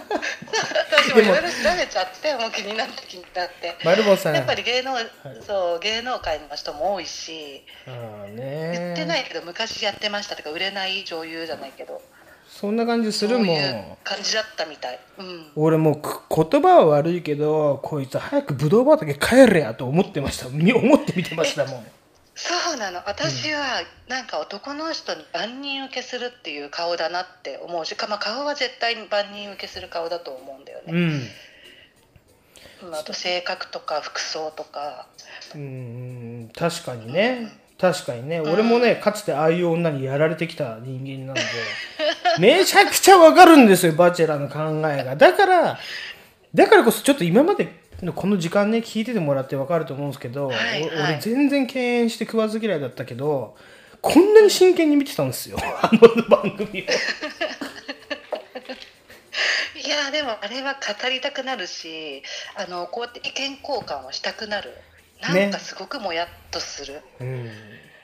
そう。でも多分それこそポルさんと、うん。あの私女と男で考え方もやっぱいろいろ分かるよっていう部分言ったでしょ。そう。だからこれは実は男同士女同士で語るよりも言ったら男女の友達で語ったら結構面白いと思いやったんですよ盛り上がるし喧嘩じゃないけど本当議論じゃないけど ディベートできるよね。だから女 女性側からして例えばバチェラーの考え方なんて一切わかんないわけでしょ？そこが私ちょっと難しくて、はい最初はやっぱりあの番組的なものとだって成立しなくなっちゃうでしょって思うけど、うんうんうん。はっきり言ってなんていうのかなバラエティじゃあノンフィクションなように見せてるけど、うん。やっぱりテレビが作ってるものだからそうそう TV ショーです一からね。応そう、ルールには従わないとうん。どうなのって成り立たないんですよ。思うそう思うんだけど人の気持ちやっぱりそのちょっとその本当に人の気持ちを入れてるんだったら、まあ仕方ないところではあるけど最初にやっぱテレビあのプロデューサーとかに相談した方が良かったんじゃないかなとかああそういうとこ大丈夫だったのかなとかを考えちゃった。なるほどね、コンプラ的なね ものもありますしね。とかそうでやっぱあの女の子もねかわいそうなんだけど、うん。まあ大人だったじゃんものすごく水田さんって方。あのね水田さんが強いからあれ成り立ったんですよ。本当にね弱かったらあの番組多分あそこでしゃかる感じありますよね。そうそう。だからあの子もすごくああいう冷静にしてすごく売り出せたと思う、まあ売れたかどうかわからないけど、うんうんうん。すごくいい風に最後に終わってるからあの子自体は。うんうんうんうん。だからプラスになってるから、うん。全然あんな男の人とね そのまま付き合ってるよりちょっと良かったんじゃないかなって思えるから。確かにね。そうね。でもねその友永君について言えばあんまりまあ好きではないよね。やっぱ女からすれば。まあそうでしょうね、うん。そうでしょう。だからちょっとあのー最後に女性がいっぱい出てきてあの会見じゃないけどするじゃないですか、その時にやっぱり32にもなってそれないだろうって超女の人が怒ってたんですよ。一人だけね、その通りと思いますよねやっぱりこっちは、いやでも男の人って、うん。そういう本当こう恋愛した時この年とかでもう女もそうなんだけど、うん。年でうん。あれかでも本当悩んだと思うよね。悩んだけど、けど、やっぱりあの人、本当に多分恋愛あんましてこなかったんですよ。マジなやつをね。あの男の子がそう。振られたりとかしたり、そういう痛い経験とかも多分あんまりなかったんだよ。あそれわかるかも、だからね、ああいうところで、ああなっちゃうのは、経験不足なんですよ。完全なる。はいはいそだから振られるの怖かったんだよね実際そうそうそうそうだし、あと変なプライドが邪魔して、そうそう、それはありますよ。自分のこと好きじゃないって言って、何？俺バチェラーだぞみたいなさ、火がつくパターンもありますからね。ちょっと待てよって言ってそう言ってたよね絶そう、対こういうコーナーじゃねえだろ、お前っていう。えゴルさんだったら、はい。私も好きじゃないかもって言われても好きな子にやっぱ行きます？いや、今は絶対に行かないんですよ。やっぱりそれね、僕、そういう経験があったから何回か。2回でこれいましたよね、やっぱり。2回はでもしたんだした。やっぱりだ僕20代前半の24歳、うん違うな、22 2歳の頃か。ああいう女ですよ。本当に自分のことを振りまかせようと思って頑張った女がいて、やっぱりね、でもそれ不思議なことに、僕、ちょっとね、10の嘘っていうショートストーリーを書いてるんですけど、そこに出てくる女の人なんですけど、あのね、10回以上騙され続けてた女の人がいて、それでも僕好きだったんで、ずっと生き続けた女の人がいるんですね。へえ騙すって何何をって今ここでね話すとまた違う話になっちゃうから、またいつか聞きたいなとそうなんですよ。いや、エッチはするんですよ、たくさん。だけど、付き合ってくれないとかっていう。いや、結局ね、まあその人の心の傷、好きな人がいて、その人を忘れるためにみたいな、まあ、簡単に言うとそうなんですけど、だから男の子がゼロになっちゃうのは嫌な人なんですよ。手元に自分のこと好きって言ってくれる人が安定剤になるタイプね。うんうんうんうんうん。こういう感じを。そうなんかそういう女の人ってでもすごくこう、うん。いつもこう振り回すから、うんそう。常にこう魅力的に見えちゃうというかで自分ね、は安定しないじゃないですかでも。そうなんでも楽しいって思うのか、もうだから今は安定を望んでるってことですよねきっとコルさんは。僕はね、そういう女を2回経験して安定を望むようになったんですよね。ああはいはいはい基本的にあの友永君は結婚っていう安定を望んでるくせに、やっぱりどこか恋愛を諦められない感じがしたんですよ、僕が見ると。ああはい。あうんうんうん。でも32ならそうやって聞かなんか聞かされると、うん。32ならいいんじゃないのとは思うしね。確かにね。男の気持ち分かってきちゃってま分かってきちゃってるでしょ？そこは。そう。そうでももう。少し人の気持ちは考えなきゃねっていうのはねね、だだからね、やっぱり、えーまあ、結果的に言うと水田さんが絶対に良くて僕は水田さんにバラを渡したまではすごく良かったなであの番組が終わらなかったから良かったんですよ。逆にね。あそうだね。あそこでちゃんちゃんで実はこんなことがネットニュースになりましただったらあの番組超嫌いになるんですけど、あれ最後まで番組リアリティショーで追っかけたから良かったですよ。あいつの会見もあって。うんうんちゃんと出てきたからね前に。そうそうそう。だからその辺は友永君僕結構買ってるところで男らしいなっていうのはね。そうね。うん。うん。確かに、まあでもあの女の子も悪いよ。そのなんていうのかなあの最後の女の子。あのブドウ畑の女が俺嫌いなんですよ、そうそうぶどう畑だって最後とかもニヤニヤ、でも私ねうん。最後までテレビだなと思ったのは、うん。あの最後のうん。収録の時にあの3人で座らしたでしょ、はいはいはいはい。そうですね。あれいやらしい椅子がなかったって言ってますよね。そうですよ。椅子がなくてソファーだよ。うん。ソファーに3人って。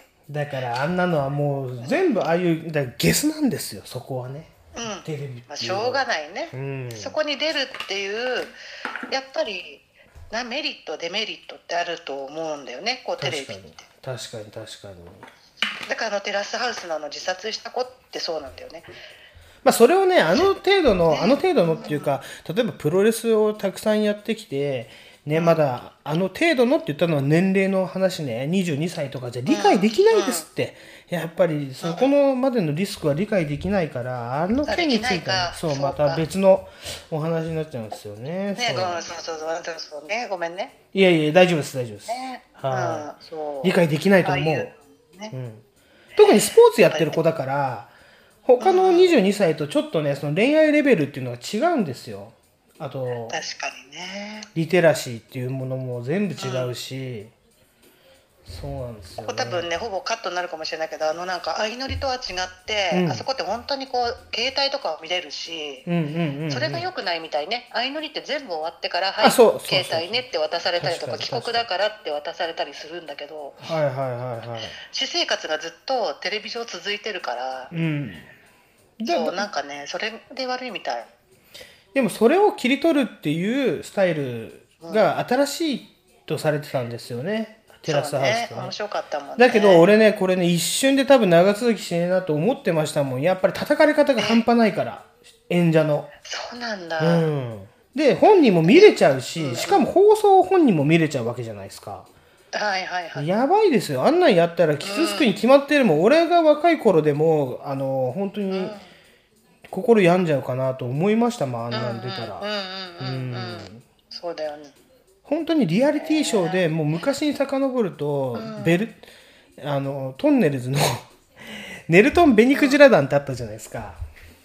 懐かしい。お願いしますっつって振られてやんのってあれだけで恥ずかしいじゃないですか 人前で。そうねあばよなんて言えないもんね。そうそうそうそう。普通の一般人は。言えない。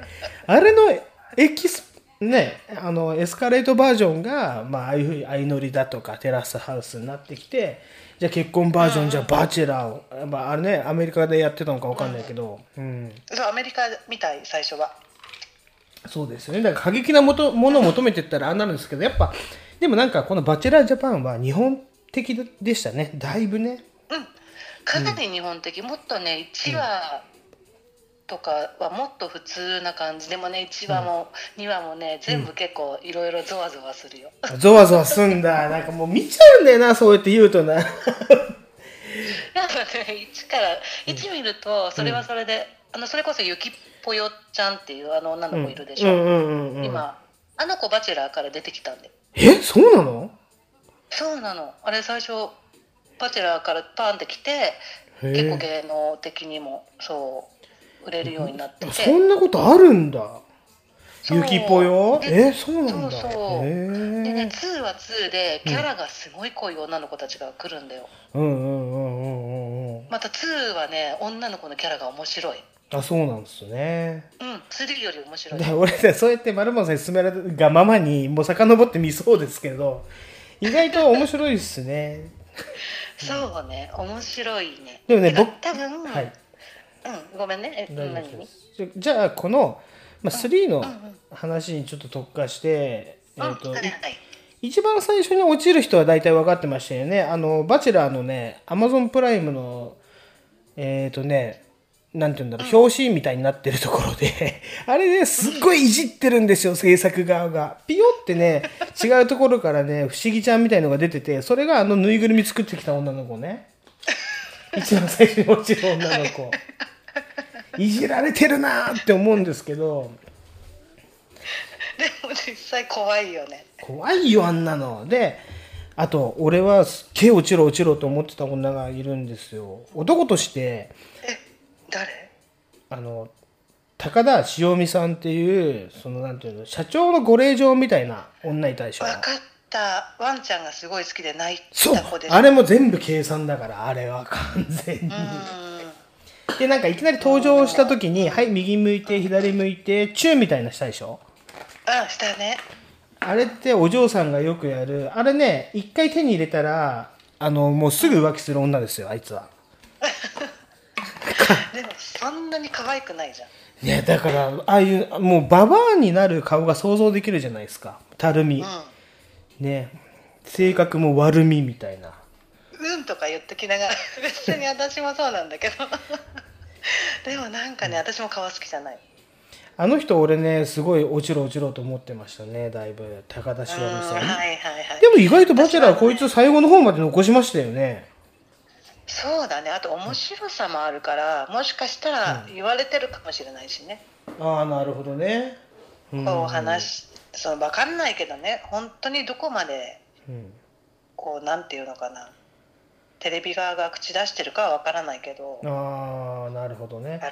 程度構成はあるんだと。まあでも絶妙ですよ。残す人間は。ね絶妙だった、だけど僕の中でね一つだけ心情があって相乗りの頃からそうなんですけど、うん。これはテレビ側のやらせがあるって言われてたじゃないですか相乗りとかも、うんうんうんうん。でもね見る側はもう素直に見見た方が楽しめるんですよねいろいろそうね。そう考えちゃうとねつまんなくなってくるんですよだんだん。あ分かる分かる。そう。演者としてあいつらはそうもう映画として僕見て移入していくっていうね見方なんで、だからあの田尻夏樹さんっていたじゃないですか。あの最初になんて言うんだろう。うんとハンモックでバチェラーに足絡めてもエロ路線で行った女いるじゃないですか。あいたね。あの子も好きかわいいで最後に息子がいるみたいな言ったでしょ、うんシングルマザーのね、うん、そうそうそう。あの子も俺結構応援してたんですよね大阪の。うん。行ってみたらさ実家がさなんかさ汚い工場だったじゃん下町の。だだけどじゃあそこがやっぱり、なんて言うんだろう。あこの人はシングルマザーで苦労してやっぱでもこういうところで育ったから、あこうやって甘える術っていうもので例えばねうんと生きていくんだなっていうふうに感じたんですよね。そうね全部自分の武器最大限に出してたもん、素晴らしい。あれは素晴らしいと思います僕は。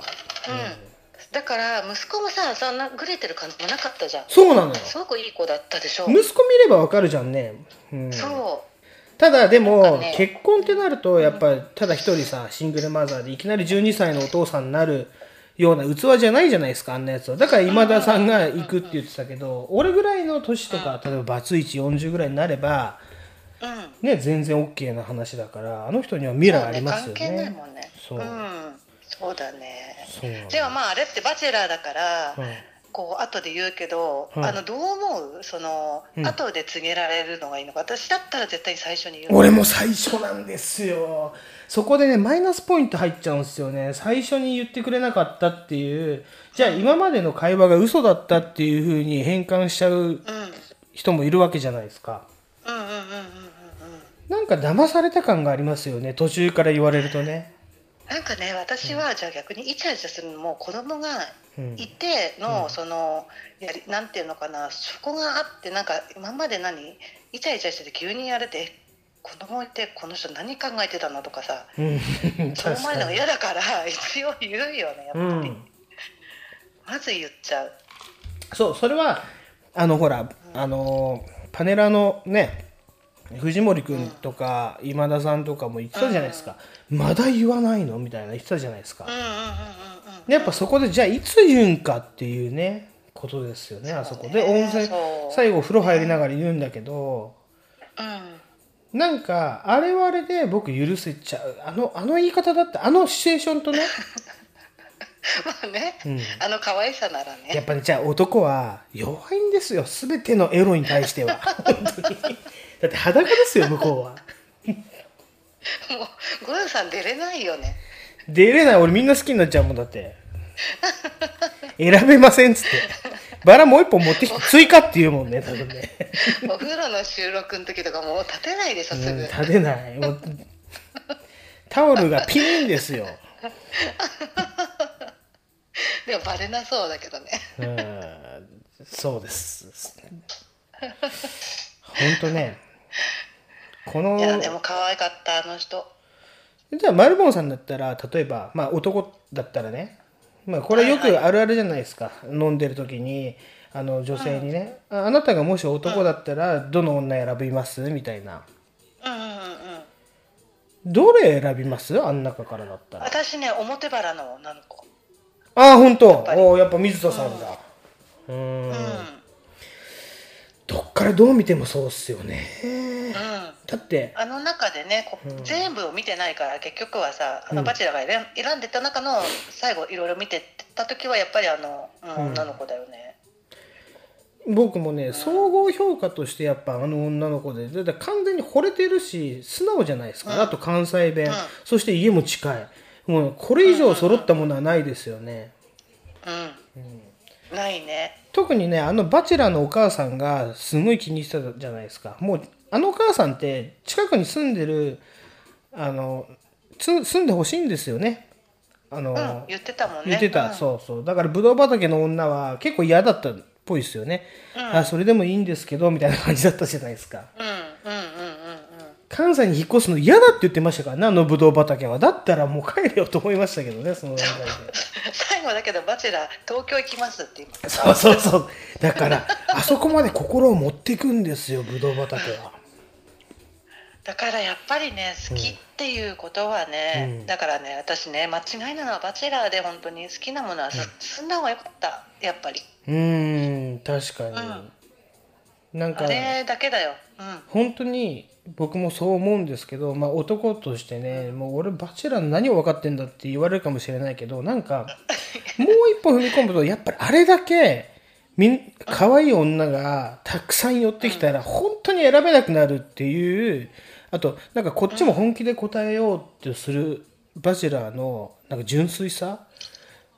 純粋さイコール幼稚性なんですけどうん。だから経験のなさから来る幼稚性ねイコールあのテレビを通して見ると純粋に見えるんですよ。でもそれって本当の全部リアルなことで僕はあると思いますね。あれはねあいつはねだって言ったらテレビ業界のあのシナリオに全部逆らったんですよ最後は。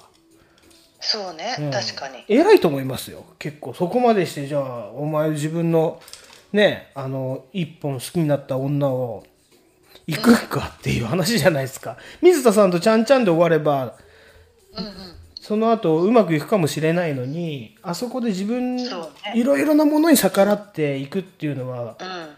なんかなんとなく共感できちゃうんですよね。これ男だからそかやっぱりうんすごいなと思うのは行動力。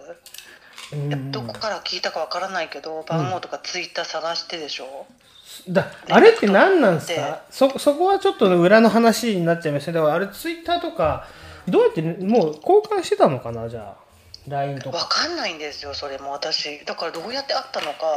普通だったらやっぱり番組上まずいから、うん。ある程度ほとぼりが冷めてから。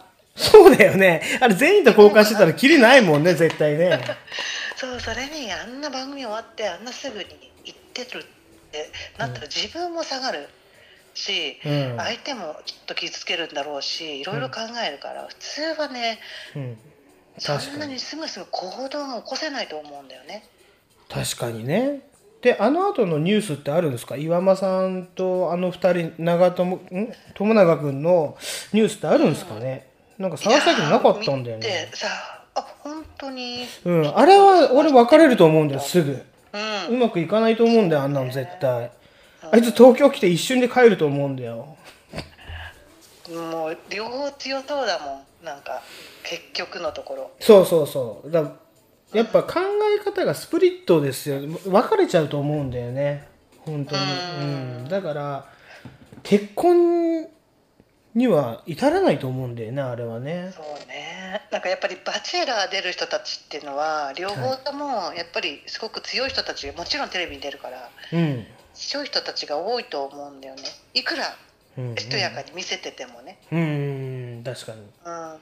そうやっぱり強い部分がすごいあるから、うん。でもだけどねまたああいう感じだともっと分かれそうだよね。わかる。あれはねいやあのねわあれはなんて言うんでしょう。友永君もわがままなの結局、でぶどう畑の女はもちろんわがままでしょ。わがままとわがままっていうのは結婚したら絶対うまくいかないんですよ、ああはい譲ることを知らないから、うん。うん、あれはね即離婚だと思いますよもし結婚してもね。ああそうか、うん。でもわがままって難しくて、うん。みんなわがままってあるじゃないですうん。か、あります。そこってどういうわがままだったらこうあれなのかな？いいのかな？ちょうどいいのかな？プラマイゼロみたいな。なんかねわがままって同意義語がたくさんあって結局バチェラーの中では自分を通す真の強さっていうのと、例えばわよく言えばそれなんですけど悪く言えばわがままになるわけじゃないですか。わがままね、そう字にしてみればすごくよくわかるんですけどこれって同義語なんですよ。だからそれは本当に対人関係でその人のわがままとぶつかるとダメなんですよね。その我が道と我が道が共存することによって、これ何俺真面目にずっと言ってるんですかね。共存することによって、一つのロード、一つのロードが生まれるわけじゃないですか。だから、あのわがままとあのわがままっていうのは、共存できない道なんですよ。本当に平行線なな感じがしましたよ、僕、見てて。でもなんかさ友永君はさ東京に行くってこともすぐ折れちゃっただ折れてるでしょ？折れてる段階で、あいつは一歩、自分がわがままって知ってるのに譲ったんですよ。ということは我慢できなくなるのが早いんだと思うんだよね。そうか、そこかそこなんだね。でもう今は彼女が好きだから折れてあげあげちゃってるか折れちゃってるけど今にこうなった時にぶつかり合っちゃうってことね、だってそんな好きなんてよく魔法って言うじゃないですか。あれが冷めた時に結婚の現実が迫ってくると、え、なんで俺東京にいるんだろうってなっちゃうんですよ。確かにね、うん。親も言ってくるだろうしね。もし仕事そう、絶対言ってくる、絶対言ってくるんですよ。そうなんですお前何様なんだと。で、結局、ほら、あの、嫁さんの文句とかになるでしょ？ああそうね。うん。あの、あの子が、ね、例えば東京行ったのはあの子のせいよとかになって、あなんか、そうね。後々歪みがたくさん生まれることになるから、それをね、どっちかがね、多分そ先に察知するんですよ。じゃあ結婚できないねってなった時に一気にあいつらの愛は冷めますよ、本当に。ああでもあるな、うん。今すごいいいとこついたね。本当ですか？うん。打点2回結婚してないっていうね。実際バチェラーの人たち1の2の方もみんな別れてるんでねああ、なるほどね。うーんそしてみんな若い子選ぶんですよ結果 そっか。ただ、あ、岩間さんも25歳でしたもんね、確かね。で、そうかいよね水田さんが30歳なんですよね。うんまたね、あの、親がいいじゃないですか、パーカーで出てくる感じ。居酒屋のじじいでしょ、あれ、あの焼き鳥焼いてる。でも、あれこそ本音なんですよね。あの両親が別れてて、本音を語ってたって、バチェラー多分気づいてないんだよね、あれね。ああいうお父さんいいよねいいで結局ほら、あのパネラーも言ってたけど水田さんって例えばシャンパンをジンジャーエールに変えてるところとか、ね、自分がなんで北新地でホステスやってたかとかっていうのは言わなかったわけじゃないですか。うんだからああいう親に育てられてるからああの水田さんみたいな女性ができるわけだって。あれ,、あれこそが本当のもう天然氷ですよね。もう天然で作ったかき氷みたいな柔らかさを持つみたいな。そう。私もだってあのシャンパンをジンジャーエールに入れるとかああいうの絶対言っちゃうもん。言っちゃうよね。私やってあげたんだよってね、うん。最初さ違う人がやってくれたって勘違いしてたじゃんだけどその女の子が言ったんだよね正直にね。あれ実は、ああゆちゃんやでみたいな感じで言ったんだよね、そうだよ。ああいう女の子やっぱすごい。私もね男だったらだから男だったらああいう子がいい。うん。確かにあと喋らないからもう無駄なこと言わないでしょああいう子って。うんそうそうそうそう。そこがあのなんて言うんだろう。2番手になっちゃうのかなもしかしたら。天然で分かってるからあれはだから、年いった年いったらあの人の良さがどんどん分かってくるからあの人には未来がめちゃくちゃあるんですよ、うん。そしてすごくいい感じの、なんか言い方とかもさああいうところで泣いたりとか怒ったりもしないし。ねえ本当に、うん本当に素晴らしい対応だと。ああいう子っていうのは多分若い頃すごく苦労してるから、両親の離婚とか言ってたじゃないですか。母親が、うつ病になったりとか。だから、全て今までダメだった分後半に幸せが来るタイプのねあの人なんですよ。で、わがままに育った女っていうのはね今後どんどんガタガタ来るわけじゃないですかでもなもうなんかさなんか演じてなきゃいいよね。私それだけはもう信じたいわ。いや俺信じて見てますから。でもあいつらの人生なんてもうはっきり言って俺にはか全く関係ないわけだから。私たちこんだけ言っといてそう。結局関係ないってだけどやっぱこれをでもそれぐ TV らいショ熱くさせなんかねそう。うん。ね見て、うんそうね面白いんだよね。その、こんだけこう語れるっていうぐらい面白いあのスストーリーじゃないけどなってるよね。そうですね。素晴らしい。俺も2も1も見ますよ。そう面白い。もうそしたら。あのねあとこう撮り方もねすごく綺麗なね街も綺麗なとこ行ったりするし。ねやっぱ、普通になんかそう面白い。まあ、例えばまあいいなさっていう。あいつがじゃあ今日あのーこういうデートを用意しましたとか言うじゃないですかいつも。グループ今日はグループデートですって言ってじゃあ今日はみんなでダイビングしようかとか言うじゃないですか。あたかもあいつが用意したかのように言ってますけど あれ番組が用意したわけでしょ。そうです。いやそれはお前って俺突っ込みながらずっと見てましたけどね。なんか自分がサプライズデートを用意したかのようにいや違うだろお前っつって 私でも一番あとねすごいのっていうのは女の子も男の子もそうなんだけど、はいあの密着するでしょ。あーあれは私ねできないんですよ私ああいうの。ああそうでしょうね。でもマルモンさんはあのしないタイプでしょうね。そう好きあのね TT はねすごいするタイプなんですよそういうの。でも羨ましいっていうかうん。なんかこうできないななかなかなかなかねあれ難しいと思いますよ、だって言ったらバチェラージャパンだからあそこまで済んだやっぱ向こうではもっとねスキンシップみたいなのああるわけで、結局あの水田さんだってホステスっていうからもっとスキンシップかなと思いきや逆でしたもんねやっぱりね。ねそうそそううそうそう。そう。本当にそう。でも本当2もね、結構一番ね2の方が見てもらいたいな。じゃあ、うん。まず2も2ですごいんで前見ますよじゃあ絶対。これちょっとまたじゃあバチェラーコーナーまたやりましょう。はやりましょうね、はい。ここでちょっとやりましょうっていうかそう水一回切るんで。私ももう一回見直します。い わかりました。す結構前なんですねじゃあ見たのがね。もう結構前ですね。遅いですからもわかりました。遅い遅い花がもう一回再再しちゃいますね。じゃあ3は一回ここではい、はい。切りましょうじゃあまたいいこちのがあらじゃったらあ2へ続きます。はい、いかがだったでしょうか？今日のキセルパーティーはですね、まあ、皆さんもですね、ご存知の方もご存知のない方もですね、登場してもらいました。はい、ということですね、一風変わったね、スタイルでお送りします。私はですね、まあ、個人的な考えなんですけれども、進化ないものに、えー未来はないというねあのスノーボード時代からのちょっとスポーツの考え方ですねこれはね、うん、そういう考え方なんでいろいろいろいろ手法を変えていきます、うん、ただ気に入っているものとかねいろいろリアクションがあればあのそれは残していくんですけれどもまあ秋っぽい性格っていうのもありどんどんどんどんね変えてってえーいきたいと思います。自分が楽しむためにもですね皆さんを楽しませるためにもね必要なことではないでしょうか、うん。脱皮するってこともね、まあ、ちょっとそういう感じでやっていきたいと思います。ということでですね新たな人が最近はどんどんあの参加していただいてるんでね参加してくれてる人もあ間違えました。参加してくれる人もお待ちしております。はいメールもください。XLX でお待ちしておりますんで XL パーティーに皆さんえーぜひ参加してみてはいかがでしょうか。はい。ちょっとね今日も長くなりましたんでここまでお付き合いありがとうございました。はい、えー、最後締めは私一人でやらせていただきます。キセル X ゴルジでした。ありがとうございました。